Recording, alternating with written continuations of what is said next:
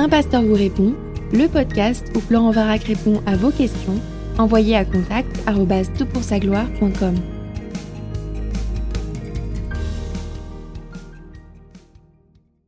La question est posée. Cher Florent, d'abord merci pour ta persévérance à répondre aux questions diverses et variées des internautes. Merci de le faire avec humilité et conviction, en cherchant les appuis bibliques, en présentant les marges d'interprétation et en rappelant l'Évangile. J'observe plusieurs occurrences du mot leiturgias dans l'Ancien et le Nouveau Testament, traduit par service le plus souvent, et qui est presque synonyme de culte. Mais pourquoi pas liturgie? Ma question qu'est-ce que la liturgie selon la Bible euh, et qu'est-ce que ça nous apprend sur nos cultes communautaires? Merci bien, merci l'équipe. Écoute, merci pour ta, question, merci aussi pour l'évaluation bien trop généreuse à l'égard des podcasts que tu formules.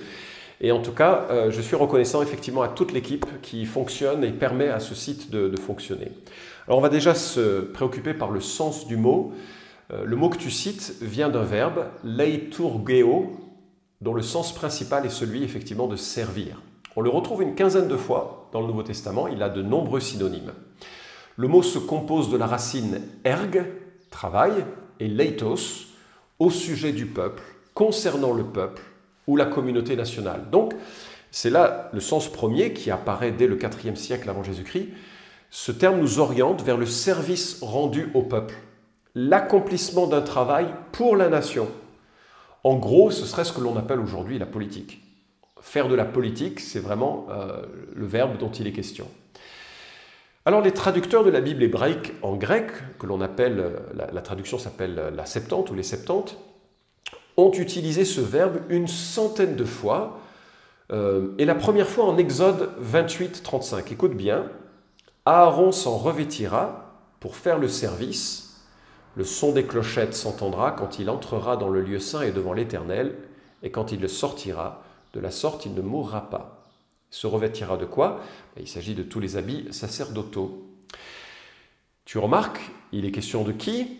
Il est question de Aaron. Qu'est-ce qu'il fait? Il est prêtre et il représente le peuple. Et la plupart des exemples se trouvent dans Exode 28 à 39, 13 fois, Nombre 25 fois, euh, et puis euh, Ézéchias, 40 à 46, 16 fois. Puis il y a d'autres éléments euh, que je pourrais évoquer.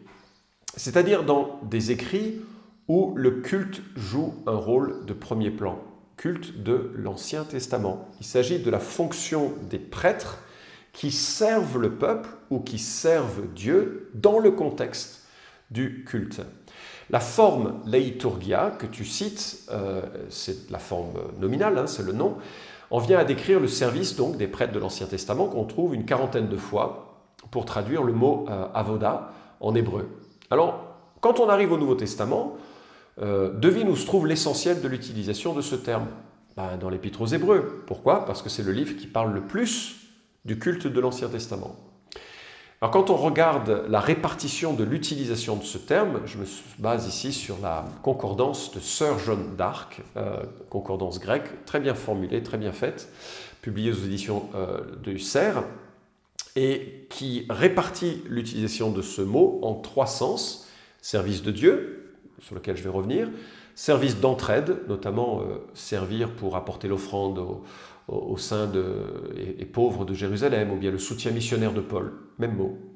Le service civil, Romains 13, 6, euh, ceux qui gouvernent sont au service de Dieu pour punir ceux qui font le mal, et, euh, c'est un service donc qui est mentionné. Alors lorsqu'il est question du service de Dieu, on a le service de Zacharie, le prêtre, au moment de la naissance de Jésus, Luc 1, 23. On a aussi le service des anges pour les sauver, surprenant, Hébreu 1, 14.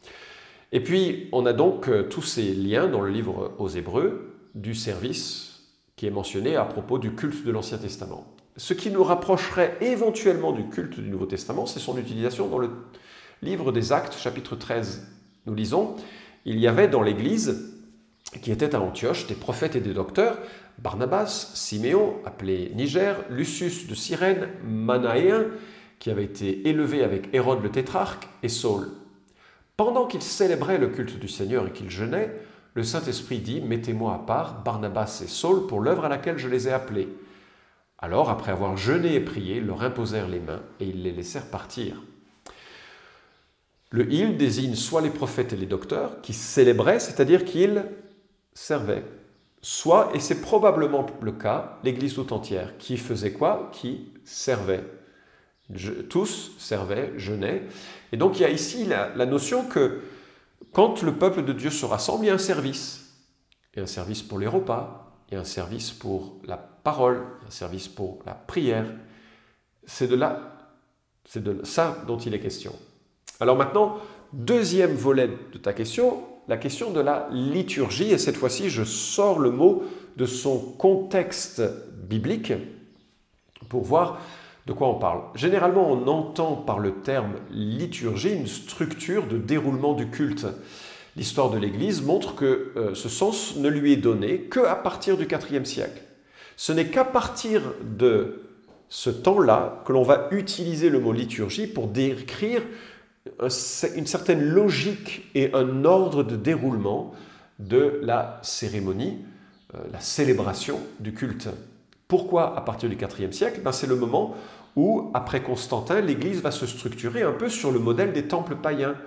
Les évêques, qui étaient des, euh, des gens au service de l'Église, devenaient un peu des prêtres, et tout le système de la prêtrise qui va ensuite prendre de plus en plus d'importance jusqu'à une formulation en sept sacrements fondamentaux au XIe siècle après Jésus-Christ.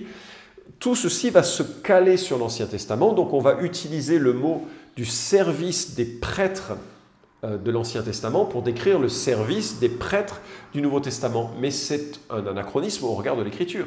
Ce n'est pas dans l'Écriture que puise cette euh, notion. Alors dans euh, leur livre excellent de mes chers collègues Philippe Viguier et Kevin Stoffer, qui s'intitule Manuel pour la conduite du culte, publié aux éditions Clés. Je vous recommande ce livre, c'est vraiment surtout si vous faites partie d'un euh, groupe d'animation du, culte, c'est un, livre à lire. Euh, je lis la citation suivante. À la lumière des Écritures, voici notre thèse. Le but des cultes est de revivre l'Évangile. Si la personne de Dieu est le premier moteur de notre louange, la rédemption en est certainement le second. C'est le témoignage de l'Ancien Testament comme du Nouveau Testament. Les termes salut ou sauver se retrouvent dans 63 des 150 psaumes. Si l'on élargit au verbe dérivé comme délivrer, racheter ou secourir, près de deux tiers des psaumes expriment de la reconnaissance ou des prières pour le secours ou le salut de Dieu. Quant à l'Église, elle est élue pour célébrer la gloire de sa grâce, euh, la, grâce de Dieu, Ephésiens 1.6, et en cette grâce réside l'inspiration de tous ces chants, Colossiens 3.16. Dieu souhaite que sa louange résonne dans le monde entier pour que les témoignages de son salut puissant soient évidents. 1 Pierre de 9, vous au contraire, vous êtes un peuple choisi, des prêtres royaux, une nation sainte, un peuple racheté afin de proclamer les louanges de celui qui vous a appelé des ténèbres à sa merveilleuse lumière. Fin de citation, et je crois qu'ils ont raison. Le but du culte du Nouveau Testament, à la lumière de l'Écriture, c'est de revivre l'Évangile. Et cela ne s'associe pas d'un ordre particulier sur le déroulement du culte. Il y a beaucoup de flexibilité parce qu'on ne retrouve dans le Nouveau Testament que des principes sur le rassemblement du peuple de Dieu. Alors je te recommande son livre, dans le chapitre 4 tu verras une évolution un peu historique de la manière de gérer le culte. Mais je voudrais faire un petit rappel. Euh, quand euh, les anciens de l'église de, de QC, on s'est penché sur la question du culte, on, a, euh, on est venu à formuler les mots que l'on utilise trop, trop souvent, parfois de façon rapide, de cette manière. Adorer, c'est exprimer à Dieu notre respect par des actes, des paroles ou des dons qui expriment reconnaissance, admiration ou obéissance. Adorer, ce n'est pas ce que l'on fait le dimanche en chantant. C'est notre vie de tous les jours qui exprime par des actes, des paroles ou des dons notre reconnaissance, notre admiration ou notre obéissance. L'étymologie a vraiment la notion de se prosterner. Louer, c'est exprimer à Dieu notre reconnaissance ou notre admiration par la prière ou le chant ou dans les offrandes. Louer, donc, c'est beaucoup plus ce qui préoccupe la question de la liturgie que tu évoques. Et quand on voit ce qu'était le culte public dans l'Ancien Testament, c'était une célébration des délivrances divines d'Israël qui prépare son peuple à la nouvelle alliance. Il illustre l'avènement du futur Messie qui réalisera une délivrance complète au moyen de son sacrifice expiatoire. Il y a une anticipation avec les fêtes de l'Ancien Testament de la délivrance du Messie qui vient. Le culte public du Nouveau Testament, c'est le fait que Dieu donne un libre accès maintenant à chacun d'entre nous par la mort et la résurrection de Yeshua, de Jésus, le Messie. Il procède du cœur de ceux et de celles qui sont nés de nouveau et se manifestent de façon diverse par la prière, les gestes symboliques, la louange, l'enseignement, les offrandes, les œuvres bonnes. Et là, on est donc sur une pléthore de moyens de célébrer ce que Dieu a fait dans nos vies. Quand on essaye de rassembler les données bibliques, euh, il y a trois textes principaux, et je vais euh, regarder plus particulièrement euh, deux d'entre eux, mais on, réalise qu'il y a déjà un rassemblement identifié en tant que tel. C'est-à-dire il y a une réunion de l'Église que tout le monde connaît, il y a des gens qui arrivent en retard, donc on sait qu'il y a un moment où l'Église se rassemble. Deuxièmement, il y a le repas du Seigneur en discernant le pain, c'est-à-dire l'aspect communautaire. On est tous ensemble des rachetés. On ne peut pas se haïr, se diviser, se critiquer, se juger. On est ensemble à boire ou à bénéficier de ce même breuvage qui est le sang de Christ et à partager un même pain qui est le corps de Christ. On fait partie d'une même unité. Et puis il y a une part donnée au champ d'instruction réciproque, je vais y venir, et une part donnée à la parole de Dieu. Les deux versets critiques du Nouveau Testament sur la question, c'est Colossiens 3, 16 à 17 et Éphésiens 5, 18 à 19. Alors il y a également 1 Corinthiens 12 à 14, mais je vous suggère que 1 Corinthiens 12 à 14 est assez large pour évoquer aussi la, vie globale des chrétiens dans l'Église, puisque ce n'est pas simplement le culte dont il est question, mais beaucoup des éléments du culte sont euh, évoqués, euh, des éléments du rassemblement sont évoqués dans ces textes. Alors, Qu'est-ce que l'on peut euh, découvrir en lien avec ce que tu poses comme question par rapport à la liturgie, Colossiens 3, 16 à 17 nous dit Que la parole du Christ habite en vous avec sa richesse, instruisez-vous, avertissez-vous réciproquement en toute sagesse, par des psaumes, des hymnes, des cantiques spirituels, sous l'inspiration de la grâce, chantez à Dieu de tout votre cœur. Quoi que vous fassiez en parole ou en œuvre, faites tout au nom du Seigneur Jésus, en rendant grâce par lui à Dieu le Père. Alors on voit la part de la parole de Dieu, hein, que la parole du Christ habite en vous avec sa richesse. L'apôtre Paul dira à Timothée, prêche la parole. Hein. Il y a une, toute un Timothée de Timothée concentre beaucoup d'attention sur le fait de euh, respecter la parole, de la proclamer, de l'enseigner correctement, d'être fidèle à cette tâche, de faire des progrès en cela. Et puis l'apôtre Paul évoque la part de la musique. Et remarquez, il y a deux impératifs. Instruisez-vous et avertissez-vous réciproquement en toute sagesse par des psaumes, des hymnes, des cantiques spirituels. Sous l'inspiration de la grâce, chantez à Dieu de tout votre cœur. Psaume, plus connu, hein, les 150 psaumes de euh, David et d'autres. Hymne, un terme assez large. Peut-être que ce sont des psaumes adaptés à la foi chrétienne. On pense que Philippiens 2, par exemple, serait peut-être l'un des premiers hymnes, premiers hymnes euh, formulés par l'Église primitive que l'apôtre reprend dans, sa lettre. Cantique, c'est-à-dire des chansons, mais à thème spirituel. Je te lis ce qu'un expert, euh, enfin un commentateur, euh, Lenski, euh, dit de ces termes. Le mot hymne avait au début une forte connotation païenne car il était employé pour désigner les chants de louange adressés à des divinités ou à des hommes déifiés. Dans un sens chrétien, ce terme est donc une composition poétique non inspirée, dédiée à la louange de Dieu ou de Christ et destinée au chant. Le terme grec d'ode possède un cantique, hein, possède un sens plus vaste et s'applique à tout chant ou poème, religieux ou séculier. Il est donc placé en dernier et nécessite la qualification de spirituel pour le distinguer des chants païens. Donc on voit que le principe c'est qu'on chante, mais que le chant serve d'instruction réciproque. On s'entend les uns les autres chanter et on s'instruit les uns les autres sur les vérités de l'écriture c'est pas ressentir un bien-être intérieur avec de chants qui, euh, qui, sont cool. Ça peut en faire partie, puisqu'il s'agit de chanter de tout son cœur, donc il y a une dimension culturelle forcément. Mais que cette dimension culturelle est d'importance seconde, elle soutient l'instruction réciproque. C'est pour ça que les, les chants doivent être théologiquement justes. Il y a des chants, on ne peut pas chanter dans notre église. Ils sont faux, ils disent des choses fausses. Et c'est important de garder euh, ce regard que, que les chants pardon, sont des sources d'instruction. Éphésiens 5, 18 à 19 nous dit Ne vous enivrez pas de vin, c'est de la débauche, mais soyez remplis de l'esprit, entretenez-vous par des psaumes, des hymnes et des cantiques spirituels, chantez et célébrez le Seigneur de tout votre cœur. Rendez toujours grâce pour tout à Dieu le Père au nom de notre Seigneur Jésus-Christ. Et là encore, on, voit dans ce terme, alors bien sûr, il y a euh, l'un de ces quatre impératifs qui nous lient au Saint-Esprit qu'on retrouve dans le Nouveau Testament, et qui est tellement euh, euh, un contraste entre le fait d'être rempli de vin, c'est-à-dire contrôlé par le vin, et le fait d'être rempli de l'esprit, c'est-à-dire contrôlé par l'esprit. Et, comment est-ce qu'on est contrôlé par l'esprit? Ben, Il y a toute la dimension de s'imbiber de ce qu'il a lui-même inspiré. On médite l'écriture, on prie l'écriture, on utilise les moyens de grâce hein, que sont les, ordonnances, la communion fraternelle, l'instruction réciproque, les cultes, les rassemblements.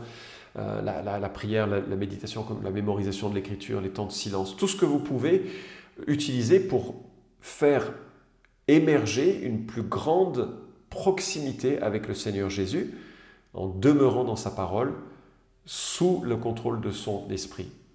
Et puis là, il s'agit de s'entretenir, de s'édifier, donc c'est la même idée, par des psaumes, des hymnes et des cantiques spirituels. Grande diversité.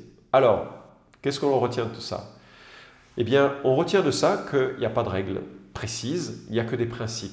Et ces principes, je les ai évoqués tout à l'heure, mais il n'y a aucune liturgie, et heureusement, parce que si on avait un exemple de culte dans le livre des actes, on voudrait forcément limiter. Et moi, j'ai eu le privilège de voyager beaucoup dans différentes parties du monde où les, euh, expressions culturelles de la foi chrétienne sont très différentes. Et je peux vous dire, il y a une richesse dans la manière de célébrer la grâce que Christ a accordée qui est magnifique qui reflète la richesse et la beauté des nations dans, la création. Et donc, chaque pays, chaque union d'église, chaque église va avoir la responsabilité de formuler une manière de vivre le rassemblement en commun, tout en respectant ces principes, que la parole de Dieu soit enseignée, mise en, avant, que l'on s'encourage dans notre amour pour Christ par les chants et les prières, et que l'on participe d'une manière ou d'une autre à un service réciproque, que ce soit pour euh, manger ensemble, pour développer la, fraternité, que ce soit pour accomplir des projets ensemble. Et en tout cas, la notion de liturgie, du mot euh, que tu évoques, euh, leiturgeo, leiturgas, n'est pas le mot qui convient pour décrire ce qui se passe pendant un culte. C'est une donnée qui vient bien tardivement et qui cherche à reprendre le culte de l'Ancien Testament faire une passerelle avec des prêtres qui seraient un peu les équivalents des prêtres de l'Ancien Testament. Mais ça, c'est une vision euh, qui est assez éloignée au niveau ecclésiologique de ce qu'est l'Église qui ne remplace pas Israël et ce qui est des évêques et des, euh, des anciens qui ne sont pas les équivalents du tout des prêtres de l'Ancien Testament. Je vous rappelle qu'en Jésus-Christ, nous sommes, par notre association à lui, des prophètes, des prêtres et des rois, et que chacun, il y a une prêtrise universelle à tous ceux et toutes celles qui sont en, Jésus, chacun a un libre accès auprès du Père par Jésus-Christ qui nous a introduits et qui nous défend auprès du Père par son sacrifice. Nous ne pourrions jamais être en sa présence euh, à cause de notre péché, mais parce qu'il est mort pour nous, nous pouvons librement accéder au trône de la grâce, nous pouvons librement venir euh, au Père. Il n'y a qu'un seul intermédiaire entre, Dieu et les hommes, Jésus-Christ, homme, il est venu pour être ce pont parfait. Donc il n'y a plus de prêtrise dans le sens de l'Ancien Testament. Et euh, la célébration, la manière de célébrer le culte peut être très diversifiée, très variée, euh, à la fois culturellement, comme dans son approche et sa tonalité, dans la mesure où nous respectons les principes généraux de l'écriture que je viens d'évoquer. J'espère que ça répond à ta question. Je sais que ce sera bien insuffisant pour ceux qui ont une, vision un petit peu plus euh, fine de la structure du culte, mais peut-être qu'en lisant le livre de euh, Philippe Viguier et Kevin Stoffer, tu te feras une meilleure idée de cette question. Vous pouvez suivre cette chronique hebdomadaire Un pasteur vous répond sur SoundCloud, iTunes et Stitcher. Retrouvez les questions déjà traitées sur toutpoursagloire.com. Si vous aimez ce podcast, merci de le partager sur les réseaux sociaux et de laisser une note sur iTunes. À la semaine prochaine!